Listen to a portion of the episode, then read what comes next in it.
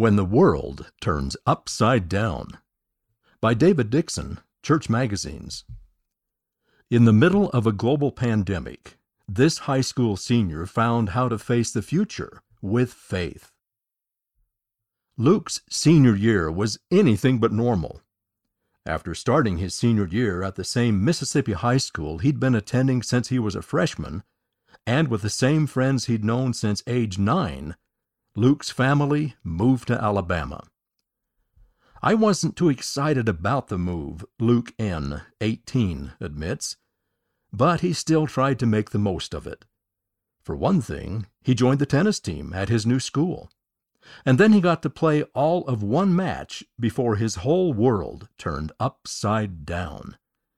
Tennis canceled. Prom double canceled. Attending church? Attending school? Attending seminary? You guessed it, all canceled. Called to serve. Eventually? Like the rest of the globe, Luke's daily routine shifted gears in a massive way once the COVID 19 pandemic interfered with just about every area of his life. I see a lot of blessings in disguise. It's definitely been disappointing, he says. For Luke, the biggest heartache of all was not knowing for sure what's going to happen with his mission call. Not long ago, Luke received his mission call to serve in the Washington, D.C. South Mission speaking Persian. Persian, he says. I had no idea that language was even taught at the MTC. As it happens, there are only three elders in his mission who currently speak Persian, and very few other missions include that language at all. He started buckling down to learn as much Persian as possible before entering the missionary training center but then everything missionary wise got thrown into uncertainty as the pandemic took hold. Blessings every day.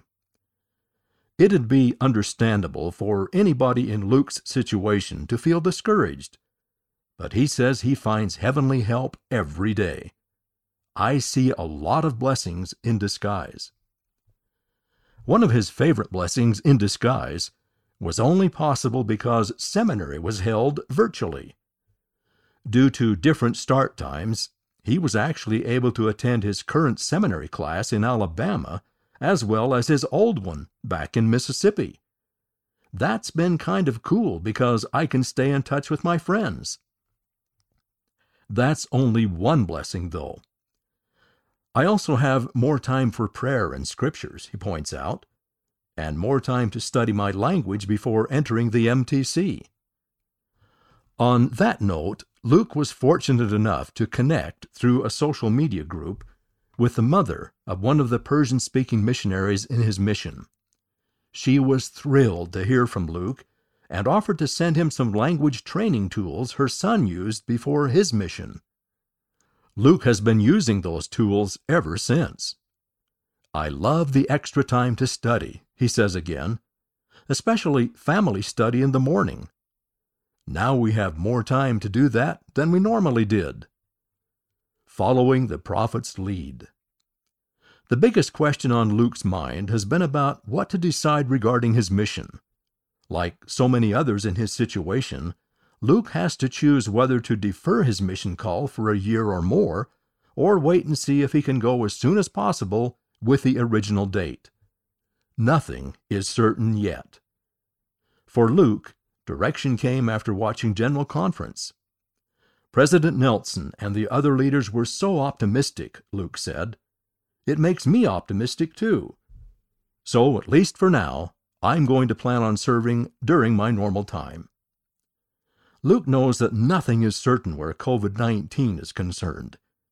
Even so, He's absolutely certain about something else. God is at the wheel, Luke says. He isn't going to let us fail. End of the article When the World Turns Upside Down by David Dixon, Church Magazines. Read by Van Farnworth.